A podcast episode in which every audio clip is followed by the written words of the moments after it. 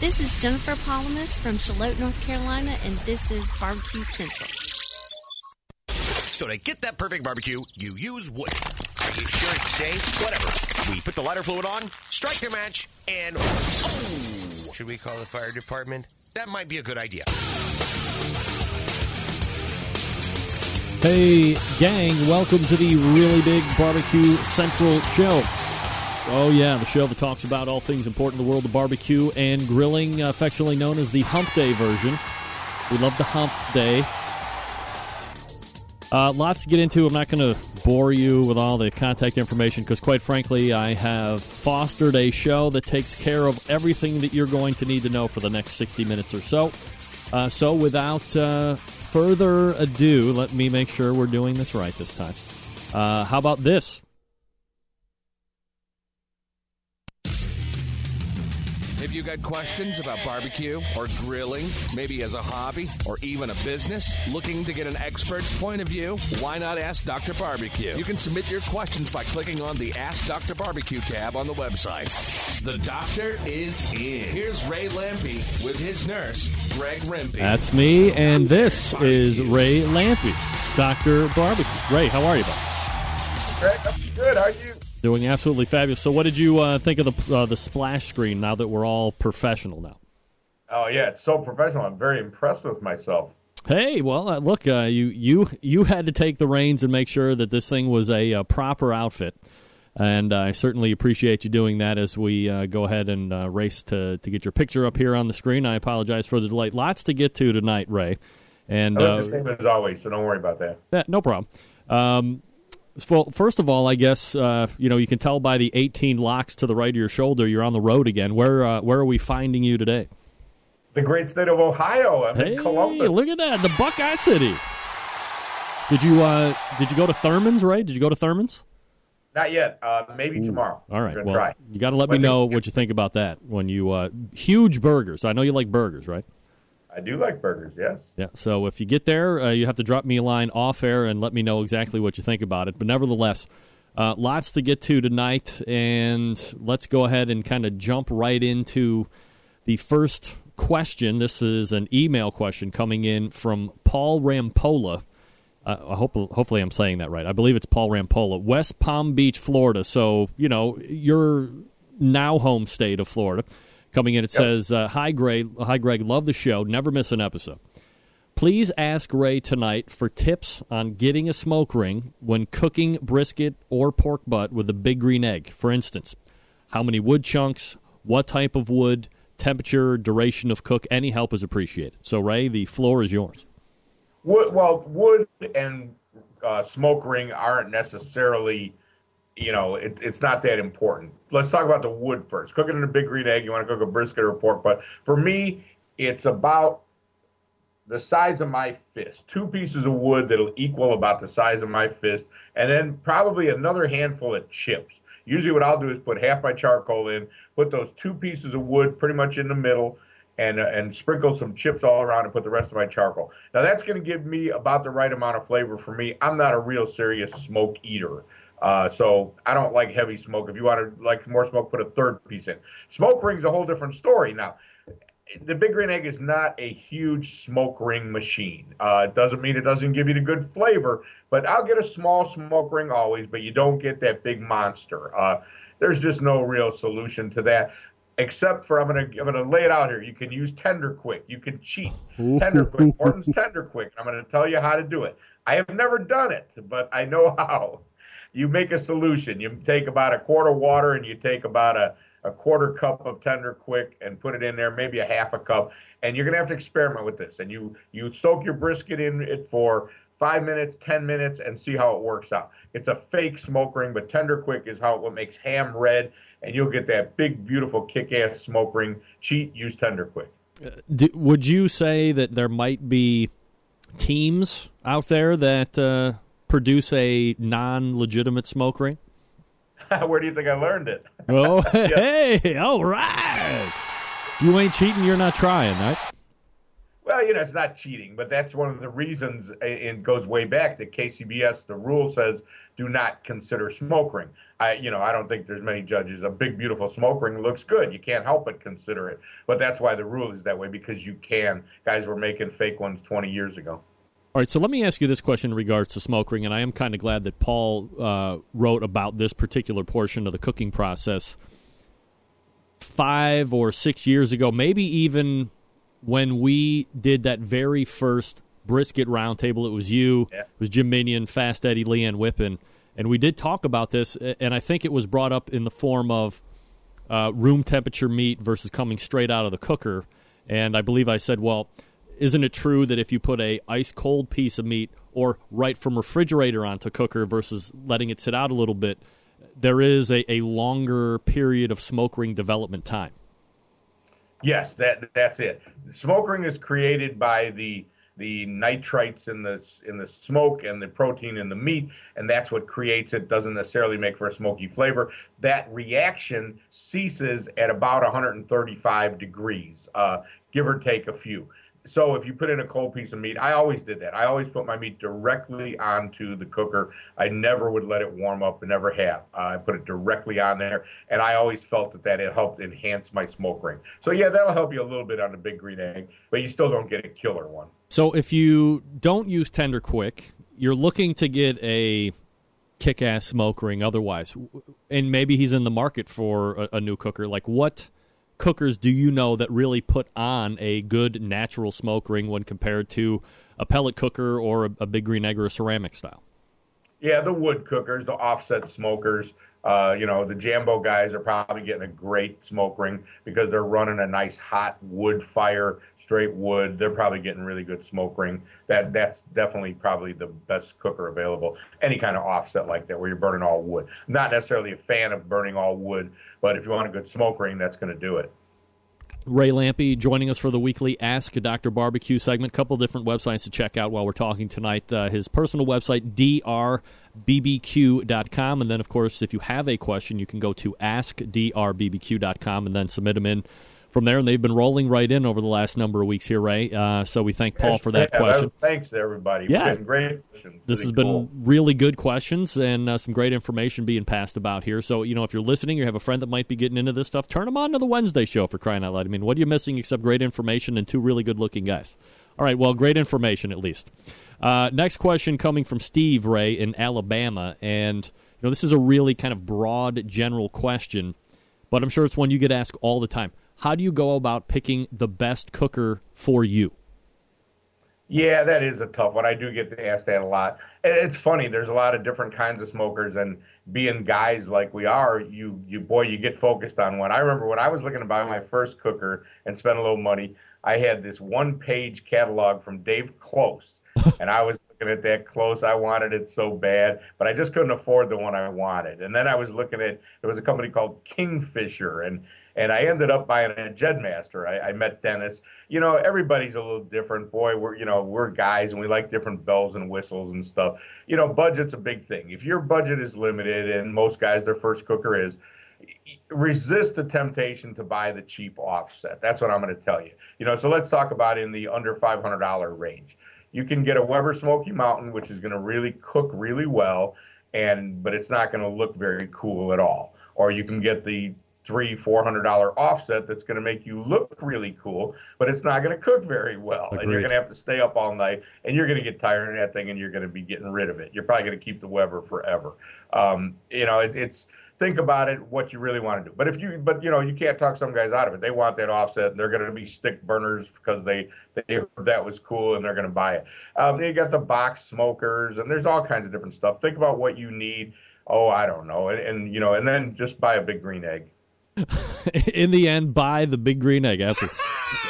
Here's, you know, I, I probably don't field it as much as you do, Ray, but uh, the things that I tell people to take into account is uh, A, of course, it, it has to be budget first and foremost. Um, you know, I do, like you say, you know, resist the temptation to buy the cheap because it's cheap for a reason, especially in cookers and some of the accessories that go along with this industry you're really paying or you're getting what you pay for. So there was a saying floating around uh, buy the best, only cry once. And I think in a lot of cases that is true with cookers and with accessories that you get here in the barbecue and grilling community. Uh, the other thing I tell people is take into account what size of group you're going to be cooking for mostly 85 90% of the time so that's probably the individual or the immediate family unit but you really have to take into account especially if you're going to get into it and you're going to start entertaining you know what's the range that it could get up to if you have five people in your family but you might be cooking for 25 you might be looking at multiple units or you might have to step up one or two grades than you normally did so you can accommodate everything and not look like a schmuck at the end yeah, I mean, you're always going to need more space. Buy the biggest one you can. But I'm with you about the quality. You know, the offsets, the the, the you buy a cheap one, it's nothing even remotely close to an expensive one.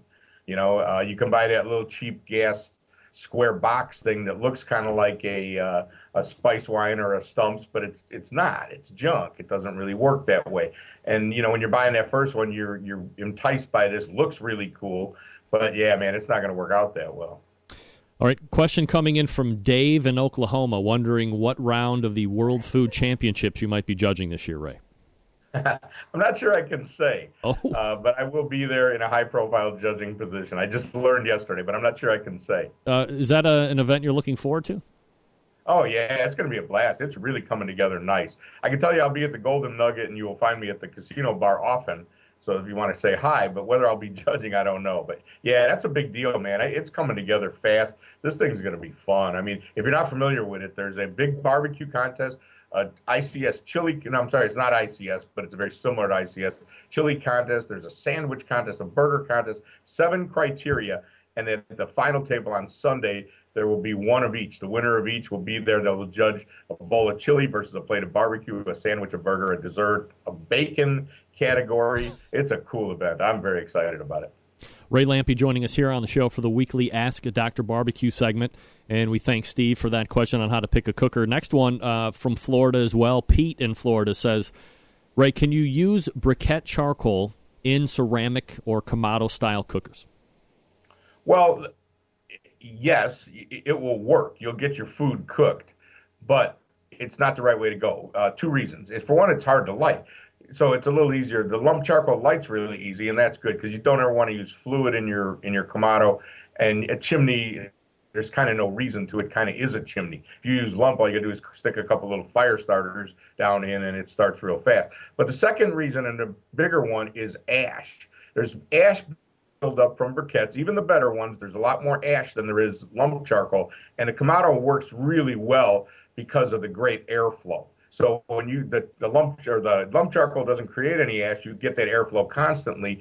With briquettes, you're going to get an ash buildup pretty quick, and it's going to limit the airflow, and it's really going to hurt you. So not recommended. It, if you're in a pinch and you can light them in a chimney and throw them in there and cook your steak, sure, you they'll work, but not recommended at all. Yeah, and, and I can agree uh, because I'm kind of an idiot. When I got my hands on a uh, it was called a Bubba keg. It's gone through a number of different changes, but when it originally came out from you know that same area where all the other uh, ceramic style cookers are coming out of, uh, I was out of lump. Uh, I tried briquettes. I have a, a, weed burner, so I got them lit without any problem. But unfortunately, right. about 25 or 30 minutes into the cook, when they started to ash out, yeah, that's the biggest problem with briquettes is the amount of ash that they lay off as they're burning out, and it smothered the whole fire. So, right. you know, 45 minutes into it, I'm wondering why the temperatures are dropping. Yeah, well, uh, open it up, realize that there's a huge, thick layer that can't even shake through uh, the grate to get down into the vent to ash out. So, uh, lesson learned, but I absolutely agree. Uh, briquettes are a danger when we're talking about Kamado style cookers. Yeah, it's not going to work well. It's made to run on lump charcoal, and it'll work a whole lot better with it. All right, uh, next question coming from Shannon in Oklahoma. Well, Oklahoma as well. Uh, most important accessories for your grill or barbecue? You know, I'm not a gadget guy. I, I, you know, I got a rib rack. I use it in a pinch if I got to fit a lot of ribs on. Oh, I've thrown away and given away every gadget known to man because people want to seem to think somehow I'm going to fall in love with it and want to be their spokesman for free. Uh, I, what I use around the house, I use a Thermapen constantly. To, you just that's number one. Get a Thermapen. Um, I use DigiQ on my egg. I, I use it. Um, I use it when I want to cook overnight and don't want to have to worry about it. Or like Thanksgiving. You know, you want to cook the turkey out there. You want that thing to stay right on temp, and you don't want to have to be paying attention to it because you're inside doing the other stuff, watching football. I'll use it for that. So I think uh, DigiQ is is an expensive toy, but I think it works really well. Um, but so thermometers, the two things that make you get your food done properly, are the gadgets I use all the time. I, honestly, Thermapen just sent me the the old style with the readout and the little cable that goes in so you could just probe the meat. I imagine I'll use that thing. Now, if they sent me a nice new one, I'll probably use that on my turkey as well. I generally don't use the, the that other probe on the DigiQ. So I'm just not much of a gadget guy. I learn how to cook properly and and you know some good rubs and sauces. Things that I recommend aside from you know items that you have, uh, you know, if you are floating in between. You know, I think sometimes people get caught up in, you know, I'm a griller, I'm a barbecuer. Uh, I think a great grill brush is something that is key, really, to anything because you, you want to be able to make sure that you're keeping that uh, grilling or cooking surface clean and healthy. You know, they say the clean gl- uh, clean grill is a healthy grill, or at least our buddy Ted Reader says that all the time. And I think you know that's one of those uh, things you can cheap out on a grill brush and you're buying four or five over the course of a year. Or if you cook a lot in the summer months you mean you might be burning through two or three of those because they melt. Uh, the cheap ones will shed bristles down onto the cooking surface so you have a potential hazard there as well. So if you go like when i got my stainless steel grates i went to the restaurant supply store and i bought a broiler brush and it spent 25 or 30 bucks on it but i had it for like three years. I mean it was easily the best money i ever spent kept it, it out of the weather. I mean, it was great. They work fabulous. Uh, and then you know, like a good sturdy pair of tongs, so you can get under meat. You know, it holds weight. I mean, we're not talking about like flipping over fifteen or twenty pound briskets, but you know, decent steak or burgers, or if it's kind of a uh, well, pound on the microphone. Uh, if you're moving some stuff around, it kind of helps you uh, move some stuff around. I think you know those are some really good key accessories that you shouldn't also go cheap on. Yeah, I agree. But I mean, those those are things you got to have. I agree with you. I didn't think about it because those are naturals, but absolutely, because that's the stuff you're going to use every time.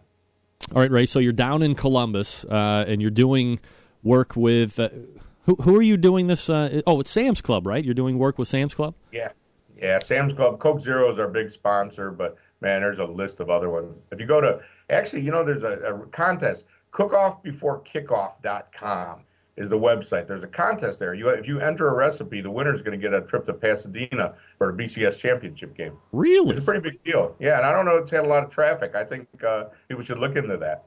Cookoffbeforekickoff.com. Yep, and there's a bunch of videos. That's where all the videos. We did a hundred recipes and a hundred videos, and the recipes are all there. But that's where you can enter for the contest as well. All right, uh, cook off before kickoff. Uh, where are you going to be at uh, after you're done in the uh, Columbus area? I'm going home for a couple days, and I'm going to uh, Ken Hess's wedding in Huntsville, Alabama. Really? Ken from Big Bob Gibson's barbecue. Yeah, Ken's an old friend, and he's uh, he's getting married next week. So I'm going there, come home for a few days, and then we go to Las Vegas. There you go. Big Hoss becoming an honest man, and then uh, World Food Championships on from there. So uh, Ray Lampe joins us each and every week. We do the Ask Dr. Barbecue segment. Uh, we kind of rapid fired this week, so uh, I know uh, next week we already have lined up uh, prime rib cooking tips because I know people get really concerned. You know, kind of an expensive piece of meat. Don't want to screw that up and look like an idiot in front of all your friends and neighbors. Uh, and then, you know, a little bit of a uh, competition question with, and I've been getting it a lot. When should teams consider going from backyard to pro? Just a little teaser for next week. Uh, so, Ray, work on those answers. And as always, appreciate the time, and we'll look for you again next Wednesday. Hey, thanks, Greg. And good luck to all my friends at the Jack. There you go. Ray Lampe, Dr. Barbecue. AskDRBBQ.com. DRBBQ.com is the uh, website if you want to check them out. Down in Buckeye Land for Sam's Club. Cook off before kickoff. Uh, if it's not heavily trafficked and you can get a free BCS ticket or two, why not head on over there? Absolutely. Uh, guys with aprons coming up next. It's a frenzy sweeping the nation. Guys with aprons. We're going to be talking about a lot of cool stuff. Uh, if you are looking to advertise with me on the show on Wednesday specifically, no easier way to get in front of the target market that loves to barbecue and loves to grill. If you want some information on that, you get a hold of me greg at the bbqcentralshow.com. You can also visit the website and click on the About and then how to become an advertiser on the show. That'll kind of spell it out. And if you do have any other questions after you read everything or after we talk via the phone lines, uh, more than happy uh, to get you further information and uh, so forth. But look, this is the way to do it. You, you have an audience that is built in, interested, and ready to go when it comes to outdoor live fire cooking. Why not partner with the best show out there on the internet or the radio or TV or whatever for that matter? Doing yourself a disservice. That's all I got to say. It's Guys with Aprons coming up next. Stick around. We'll be right back. All right, we are back. 877 448 0433. Greg at the BBQ Central Show.com if you want to jump in on the show tonight. Uh, my next two guests are uh, here for their monthly appearance, both well respected in the outdoor live fire cooking realms, both in uh, Persona D Online. Uh, tonight we have a great topic, uh, well, multiple topics to discuss. Uh, so let's go ahead and welcome back and rekindle the guys with aprons. It is Barry Martin and it is uh, Larry Gaian from uh, Ember, Smoke and Ember, and welcome to the cookout. Oh, look at this. You know, jeez, oh, Pete. Hold on one second. I got to get you guys all squared. I thought I had it all squared away with Ray, and uh, it looks like I got to do it each and every time with a new guest. Uh, gentlemen, welcome to the show. How are you? Glad to be here. All right. But, uh, Larry was so excited about being here. He got a hold of me at three thirty this afternoon and said, "When's Greg going to call? When's Greg going to call?" Three thirty in the afternoon. well, it was really four thirty, but I see you got a really nice bathrobe on, Barry. Uh, you're welcome. That's what. That's how I dress for you guys. I got my my dress up bathrobe. Well, uh, quality bathrobes are paramount to be a success in this industry. I think we have all learned that over our years of uh, kind of covering this thing. Uh, one of the topics that we're going to be talking about tonight, and uh, Barry, let me get your thought on it first. Is this is it evolution? Is it proliferation? Is it fornication of everyone having award winning barbecue rubs? How, how can every barbecue rub be like world famous and award winning? Well, you know, I think it's first of all, it's great because it just says so many people are excited and they love it and their friends say, "Gosh darn, this is good. You ought to sell this." And of course, they get the bug and think, "Well, of course I can sell it." And that's kind of neat when you think about it. But uh, but one of the things that cracks me up is that most most, not all, but most kind of have the same five or six ingredients in them the number one being salt, and then usually some smoked paprika and cumin and a couple other things, some heat thrown in there, a different kind, and that's that's fun. That's exciting, of course. Uh, but you know, I'm an old Texas boy. That's where I started eating barbecue, and it's salt and pepper and smoke. But uh, we'll go we'll go to Larry on this one now. All right, uh, Larry. Any reason that you can think of that uh, you know everybody can claim that they have the best, most world famous rub ever? Well, you know, I think I think the important thing is is that so many people are proud of what they do that uh, if they want to call it the best or award winning, I, I, think it just speaks a lot to how popular um, barbecue is. I do wish that there were was a little more uh, uh, originality, maybe some difference. you know, get out of that whole Kansas City, Memphis, Texas kind of, you know, and, and, and let's let's let's try some herbes de Provence or something, something a little different. I, I was just oh. going to say, and you kind of led in there for a second, uh, Larry, with herbes de Provence, which everybody knows and loves. Uh, you know, if you were building the uh, embers and flame barbecue rub, you know, how would you make it? What would set yours apart? Well, one of the reasons I've never done a sauce or a rub um, was because I couldn't. I, it's just not the way my head works with coming up with different things as far as that's concerned. I'd like to have something a little more herbal for for a rub. But you you know then you start to run into issues with what those herbs are going to do on the smoker in the heat. For me, there's really only and I, there's only a couple really unique, true rubs on the on the market today. Name them by name right now. Yeah, we want to hear name. names by oh, names. Okay. I think uh, Todd's products from Plowboy Barbecue are, Uh-huh. are truly unique. And there's a guy out here in California um, with Simply Marvelous barbecue rubs, the the cherry, the pecan, and those other flavors. I, I think are truly unique. Uh, you know, sp- speaking to that, Greg, one of the things I see over and over again with uh, a lot of the guys that I pay attention to or follow or who follow me, whatever, is they put the, the same rub or the same spices on everything. And except for Frank's Red Hot, which has a great campaign, they put that on everything. I think that one of the things I see over and over again is is everything comes out tasting like that rub and they lose the meat, they lose the smoke, they lose the character, and they don't nuance the food. But uh, that's just me. Uh, Barry, let me ask you a couple questions that I asked uh, Larry as well. You know, if if everything seems to be a little bit more vanilla or not as outside of the box, uh, when we're talking about rubs, like how would you, if you were going to make the Chef Barry or the CB blend rubs or whatever you want to call it, how would what would you do to yours to make it set apart? Well, you know, I have a I have a standard classic that I use on chicken because chicken to me always needs a little something, and whether I'm rubbing it under the skin or or do something with it, and I, and I also use it on some pork, not not my Boston butts, but if I'm doing a pork loin or something, and it's it's a combination of garlic powder and curry, cumin, and salt and I'm really happy with it. And then afterwards, I might dress it. I like Larry's idea. I usually dress with herbs and oil after I cook because I, I like the, those flavors on after. But but if I'm going to rub something and, and slow cook it uh, indirect, then I, barbecue or smoke, then I'm going to use probably that's my that's my standard go to uh, flavor. Something that you're going to be looking to market soon, Barry? I don't think so. I I think you know four or five. One, you know, here's a funny story. I was cooking for some really famous barbecue uh, guys who run a big company in Georgia, and I said that I was going to fix my favorite curried prawns on the grill, and they all turned their noses up and said, "Oh, oh no, not curry. Oh, curry's terrible." The and I'm just talking. Everything I use is off the shelf at a grocery store, so it's just curry. And there's a whole bunch of different curries, but this is just the thing that says curry. So I said, oh, "Okay, I won't do that." And then I read all the spices that are in the curry, and they went, "Oh, that sounds good. I like that." So it's it's positioning and presentation, but I guess maybe it's part of it.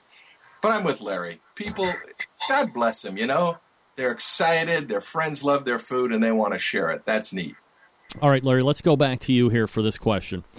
And it is perhaps being called the overuse of EV olive oil. Now, that's my term on it. If I confused you, I apologize. Extra virgin olive oil. Uh, I don't think I'm allowed to say EVOO. That might be trademark, but I have dumbed it down to EV olive oil. That's my own trademark. So don't use it or I'll sue you. Is it, have we gotten to an overuse of uh, extra virgin olive oil? Well, you know, you really the term extra virgin olive oil is is probably EVOO is not the product to use on the barbecue or grilling. It's actually just regular olive oil is actually better because it has a higher smoke point because um, it's been filtered and it, it has less particles in it. Um, and so is it overused? I don't think so. I, I, I, I don't I don't think I don't it's not the right oil, I don't in my opinion. Now Barry and I have become big fans of avocado oil. Disclaimer: Yeah. We're actually under contract with an avocado oil company to write for them, so we have to be honest. FTC, of, of course. Yeah.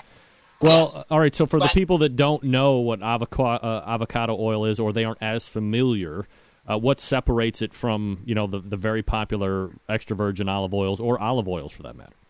Well, the biggest thing is the smoke point. It's um, up up around 500 degrees, so it's going to give you a much much better um, product off the grill. When you're doing low and slow, it's probably not as critical. And Can, it's can I address?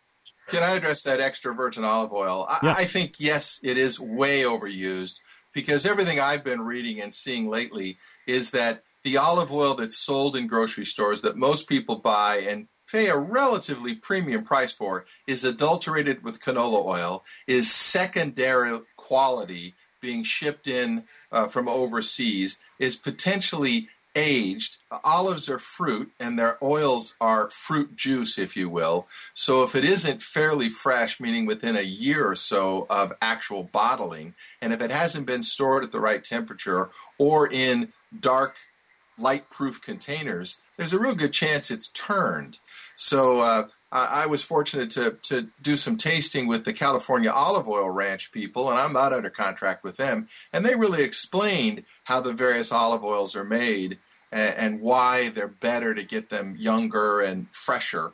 And uh, I use those oils, those types of oils, after grilling or after smoking because they have such intense herbaceous flavors. There, I got to use herbaceous, Larry. How's that? That's really good for a guy in a bathrobe. 10 point word. That's right. Who know you could come up with words while you're getting ready for bed.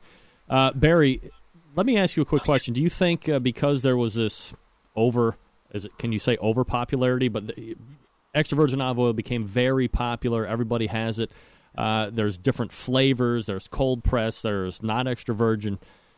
Have people become confused on how to use olive oils? You know, extra virgin olive oil maybe to add a richness after the fact versus putting it on to cook with uh, and using a regular uh, olive oil. I mean, it, it, can get a little confusing, yeah? Uh, Greg, I think you're spot on. If it's good extra virgin olive oil, and I, and I like going with California because it's American and it's a high quality oil.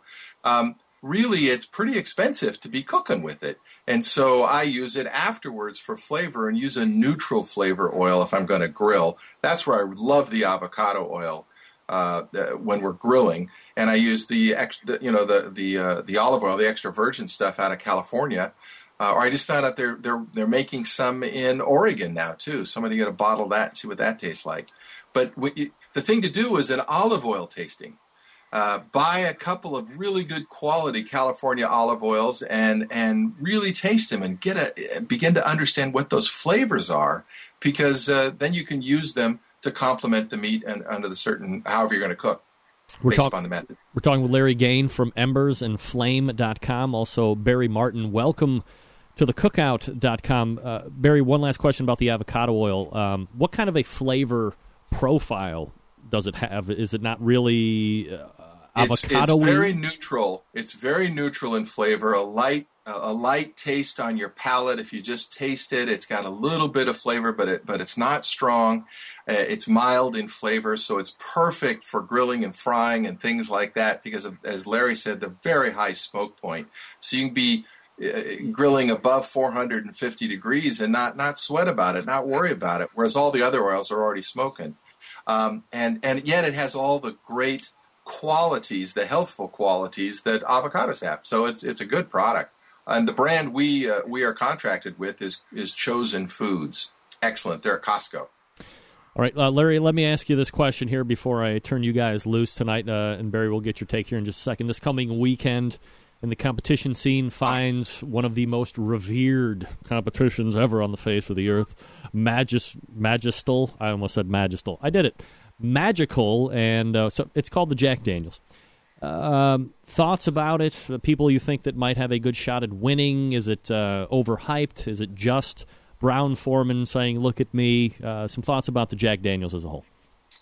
Well, you know, there's there's two big, well, three big ones: Memphis in May, the Jack, and the American Royal. And I, I don't think they're overhyped at at all.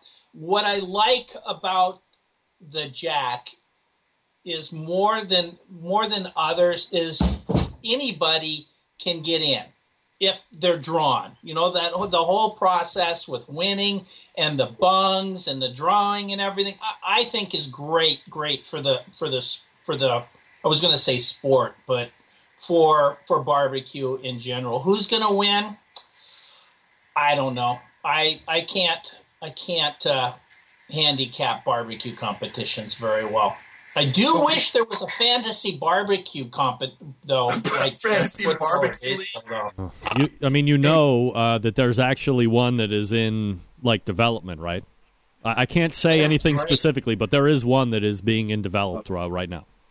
Hey, Larry, you and I both have a favorite though, John McGee, right? He's going to be back there, isn't he? Back there again this year?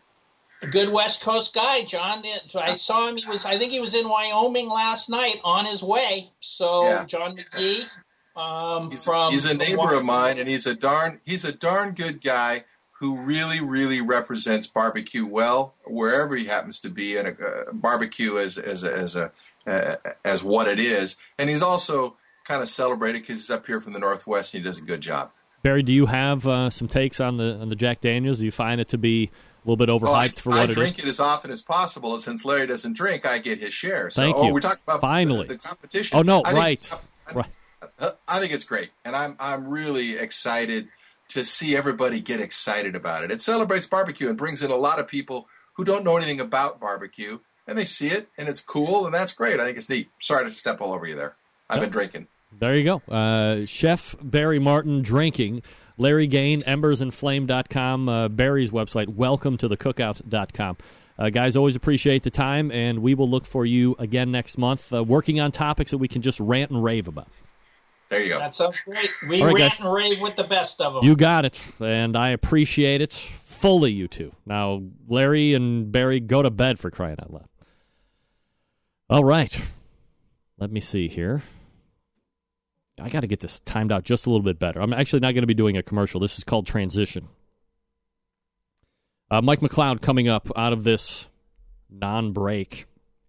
Uh, if you miss any show, hit the archives, thebbqcentralshow.com and uh, you can pick up any part of the show ever. Mike McLeod coming up right after this. Stick around. We'll be right back.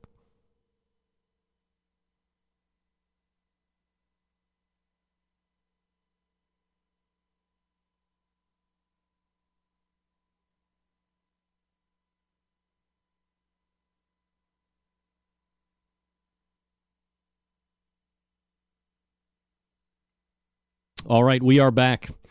877 448 0433. Greg at the BBQ Central Show. My next guest or last guest tonight, uh, this hour, uh, MMA creative president and CEO, a marketing firm that, in conjunction with KCBS, uh, kind of puts on that Sam's Club series, which just ended this past weekend. Uh, also, uh, the creator of the World Food Championships. Let's go ahead and race over to the hotline and welcome back good friend of the show, Mike McLeod. Mike, how are you, buddy? I am good, stranger. How are you? Doing absolutely fabulous, Mike. I know a very busy time for you, so appreciate the couple minutes you can give the show tonight. Um, let's just roll right into it. I, I know we're only a couple days out of it, but maybe a, a short term post mortem on the Sam's Club series as it sat for 2013. Uh, I think everything went extremely well, and um, we we had fantastic participation from the teams and the judges, from sponsors. Sam's was very happy with um, uh, with how the, the series ran this year. They're planning right now for 2014. We're helping them uh, figure out where to go and, and when to go um, uh, throughout the country. So we, we felt really good about it. It went smoother this year than, than it ever has, and it should because we've done it for three years now. So we were we were very pleased. Mike McLeod joining us here on the show. Uh, Mike, when you look at the calendar for next year and possible locations, uh, obviously there's going to be some cities that are going to be revisited just you know for sheer population, or it's a it's a great place uh, that Sam's wants to promote. But for the areas that haven't seen representation yet, is this a year that you might see a, a New England area or someplace that hasn't been touched yet by the Sam's Club? It is a good year for that. We we had about um, probably four or five locations this year that that we knew could be, improved upon. So we're we're trying to factor in uh, those considerations and look at new new markets that we need to go visit. So if anyone has an idea or suggestion on where they'd like to see the the, the tour go, we now's the time to get it into us. How receptive is a Sam's Club when you get input from you know the the cooking public or, or the general public that might be looking to, to take part in a local qualifying event? How receptive is the club? Yes. Uh, generally speaking, they're they're very um, very receptive. The, sometimes they're inquisitive because they haven't, especially a new club, they don't they don't know what's about to happen, and it kind of uh, scares them a little bit. Uh, any kind of club manager who's never dealt with a 30 barbecue rigs descending upon them for a weekend and taking half their parking lot, it can be a little con- concerning. But uh, once once they have it and once they see it, uh, invariably 100% of the club managers uh, view it as a as a wonderful experience for their members, for their associates, and for the public in that community. Uh, and they they hope that we all they always hope that we come back. You know, you've been around uh, this whole Sam's Clubs thing since the beginning. Uh, really instrumental in obviously getting this thing going with KCBS.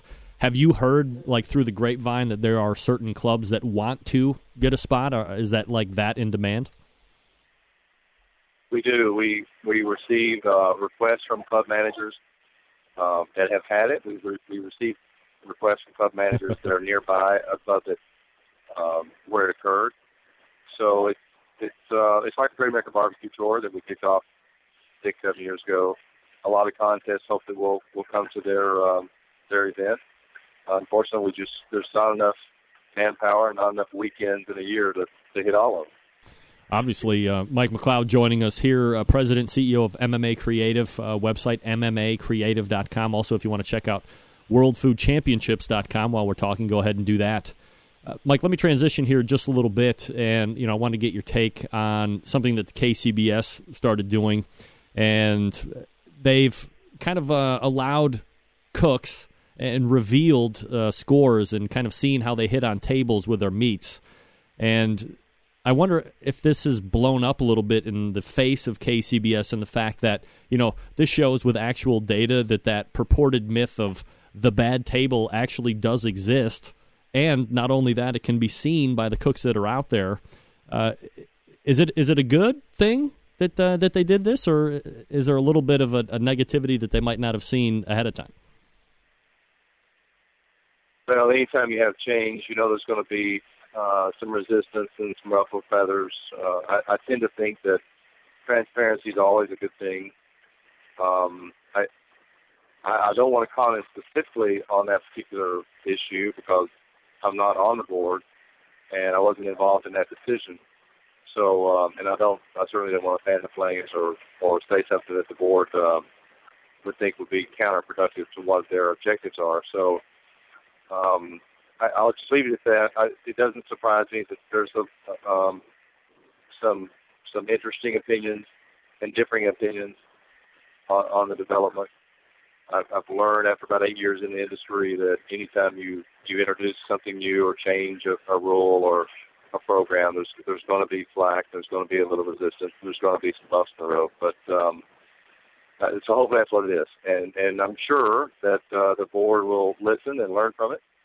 Uh, they always do. We've got a great board right now, yeah. and uh, who knows? They may they may decide to reverse that, or they may decide to amend it. So I I just would suggest everyone gives it time to, to work its way through the system. All right, Mike. So November 7th through the 10th, the second annual World Food Championships taking place once again in the city of gluttonous sin, Las Vegas, Nevada. Uh, how about a quick background? You know, we have new listeners coming to the show all the time, you know, on why you thought this event needed to happen and I guess how you have seen it grow over the past 12 months.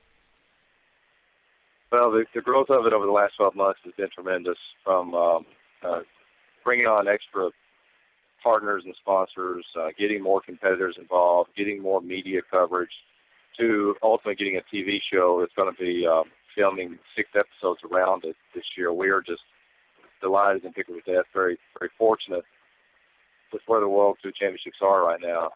The reason we started it, I, I just felt like there wasn't the, the big crescendo that was necessary for food sport. And I know that you talk about barbecue specifically, and I've been in barbecue uh, for quite a while too. But there are other competitive sport arenas out there, from chili to hamburger to sandwich and dessert. And we just felt like there needed to be a Super Bowl for for all these great culinary talents who can do tremendous things on a grill, uh, do it outdoors, and and that's that was the genesis for for the birth of the World Food Championships, and I think we're on to something big and something that's going to have um, lasting legs because we we're staring at a lot of opportunities right now that just didn't exist 12 months ago or even six months ago. You know, when you're looking at during the course of the year all these different qualifying events to get down to the World Food Championships, whether it be you know such and such barbecue competition in somewhere in Nevada or a chili cook-off.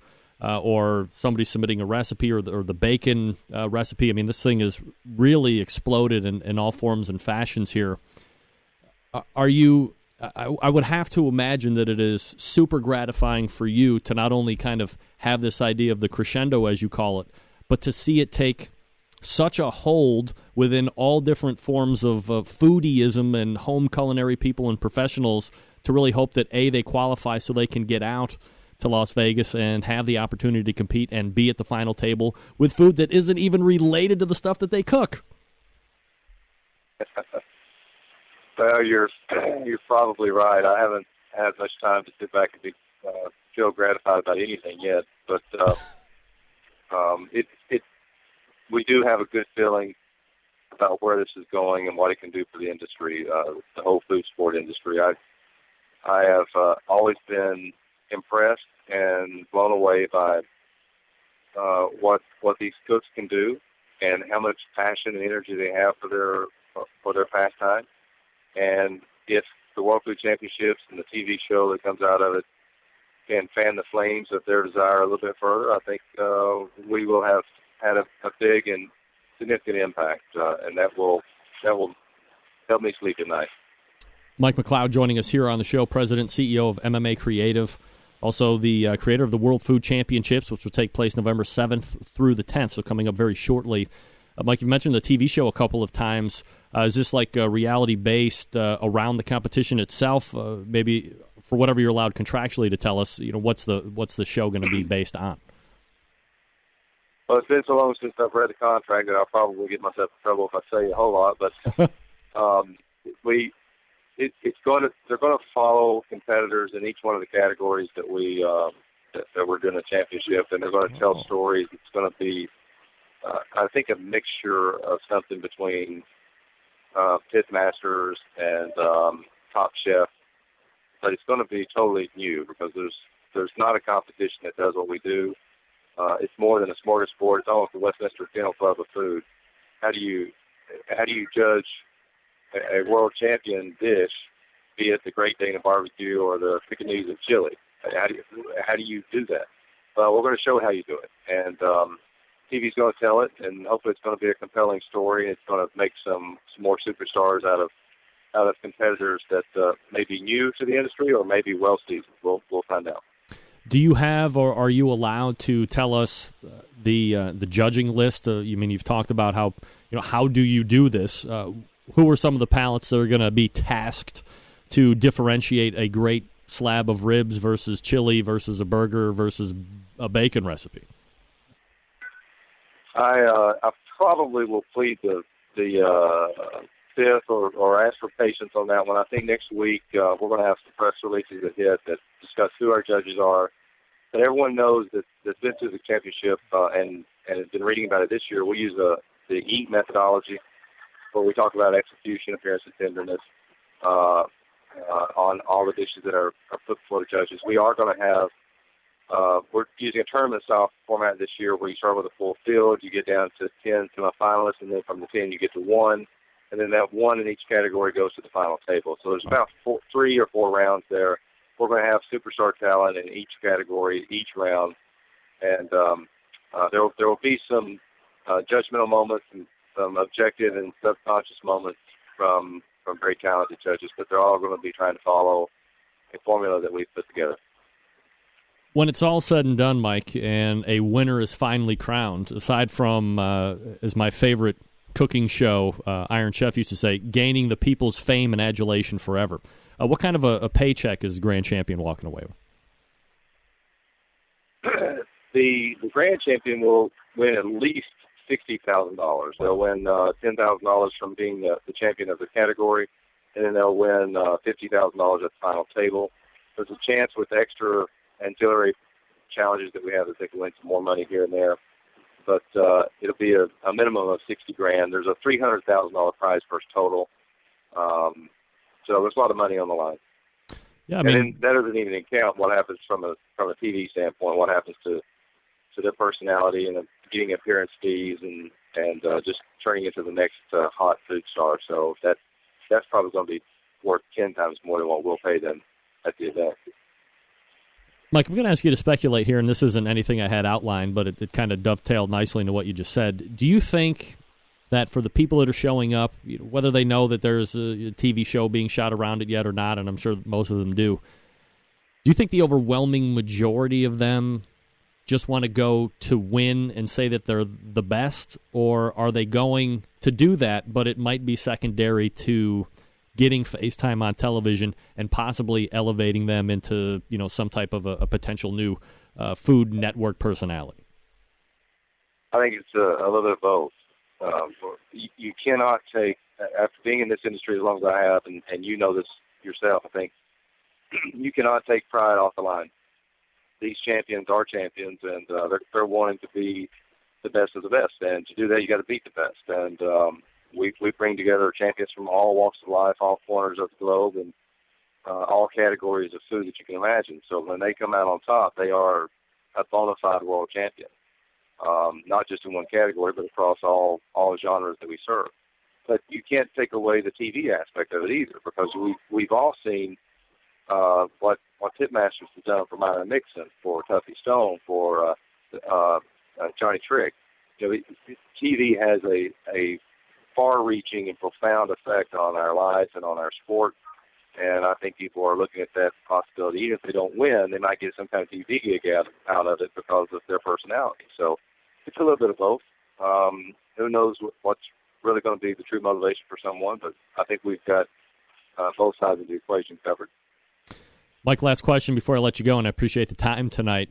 Uh, I think maybe the last time, or maybe it was even the time before that, we talked about uh, the possibility or potential of having like regional World Food Championship final style rounds a la Sam's Club to a degree.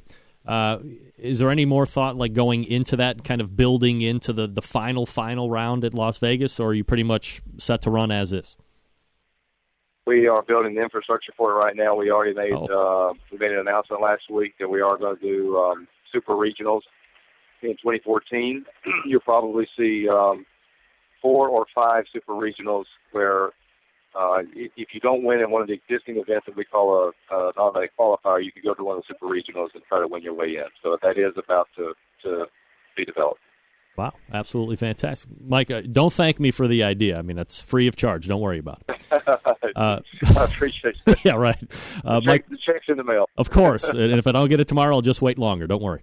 Uh, Mike yeah, McLeod joining me here on the show uh, again, November seventh through the tenth second annual World Food Championships taking place. And Mike, if you're in town and like you're a spectator, plenty to do uh, and take in over the course of those three days, right? Oh, there's a lot to do. Uh, not only seeing the TV show unfold and seeing all these competitors go head to head, but we've got a bacon fest, we've got a CBJ class, we've got um, a food fight that's going to feature Earl Campbell versus Bill Bates in a heavyweight bout. We call it the winner takes all food throwdown. Um, so we've, we've got a lot of things going on. And all, most of those things are free or very low cost to the public. So it's there's definitely a lot of reasons to come out and see see what's going on. Sounds like an absolutely fabulous event. And again, it's November 7th through the 10th. And we're talking with Mike McLeod, President, CEO of MMA Creative, and uh, creator of the World Food Championships. Mike, uh, always appreciate the time, and uh, we'll talk to you after World Food to get a little post mortem on that one, too. Sounds great. Looking forward to it. All right, Mike, take care. There he is class act right there. And uh, really, food, can you say food visionary? A guy who thought that it might be a great idea. And, you know, I don't think I'm speaking out of school when, you know, to say that I've had some conversations with Mike outside of or off air, as they would say, and said, hey, you know, what do you think of, you know, this show and, and ways to grow it and take it to the next level? And, I think it was before he actually had the World Food Championship started, or it might have been the year leading up to the first one. So that would have been, you know, year and a half ago. Uh, he said, "Hey, hey got to make it as broad as possible." So you know that's why you, you constantly see this show kind of evolving and you know not just catering to one sector of the industry, but really trying to open up. And you know, with a Wednesday show like this, uh, you might see or you might start to get interviews with chili cooks, with burger cooks, like we did with Erin Evanson uh, in July or August or whenever we did that with her. Uh, you know, really open up the, the culinary landscape and, you know, allow different people in this thing because, you know, we're barbecue and grilling first, we're outdoor live fire cooking first and foremost, and that's what the show will always be about. But uh, to be able to kind of open up and broaden the scope of, you know, what people are doing out there, you know, why not? All right. Uh, if you want to win a $20 gift certificate from the Barbecue Superstore, um, shoot me an email and in the subject line put MMA Creative.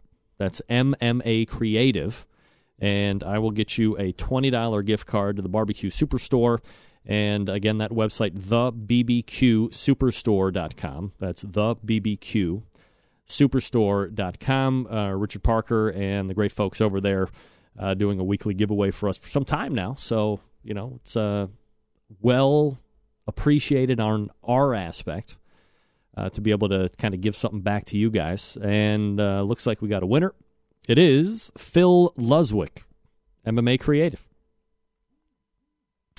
Uh, Phil, no need to send me a uh, w- an address or shipping info or anything like that. No worries about it. Uh, I will get you hooked up, and you're gonna get in touch, or uh, Richard Parker is going to get in touch with you, tell you how to redeem that twenty dollar gift card, and uh, you're all set to go. What can I tell you? Beautiful. Wow. Rapid hour. Done. Uh, all the way back at the top of the hour. We did it right at the top. Rarely do top of the hour interview, but we crammed it all in for this hour. Crammed it all in.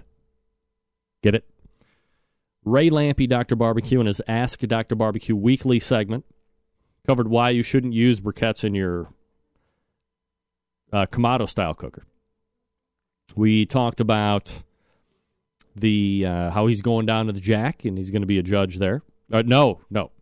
Uh, how he's going to World Food Championships, but he wasn't allowed to say what he was judging, if I'm not mistaken.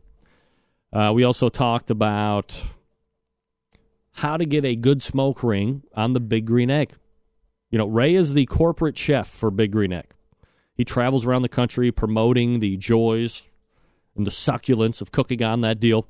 Uh, but said, hey, look, if you want a great smoke ring, that's probably not the cooker you're going to want to get. But gives a little cheater way with the Tender Quick. I've never used that before. Uh, I do have a couple pellet grills myself, and I really haven't seen like a bad smoke ring. That's not great. I did have a wood burner. I had a Klose 42 inch offset that I got rid of. Man, I'm kicking myself every day. That thing, that thing was badass. If you like live fire, I got lazy. What can I tell you?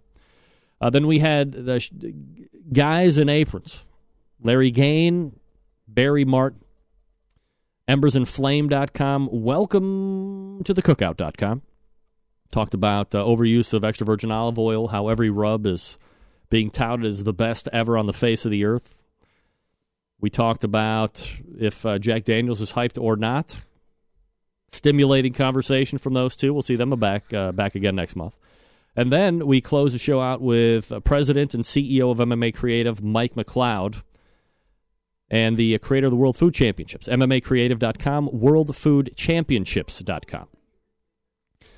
Uh, we will see you back here Tuesday, 9 p.m. Eastern Standard Time. And until then, this is your program host and proud, whoa, September 11th, 2001.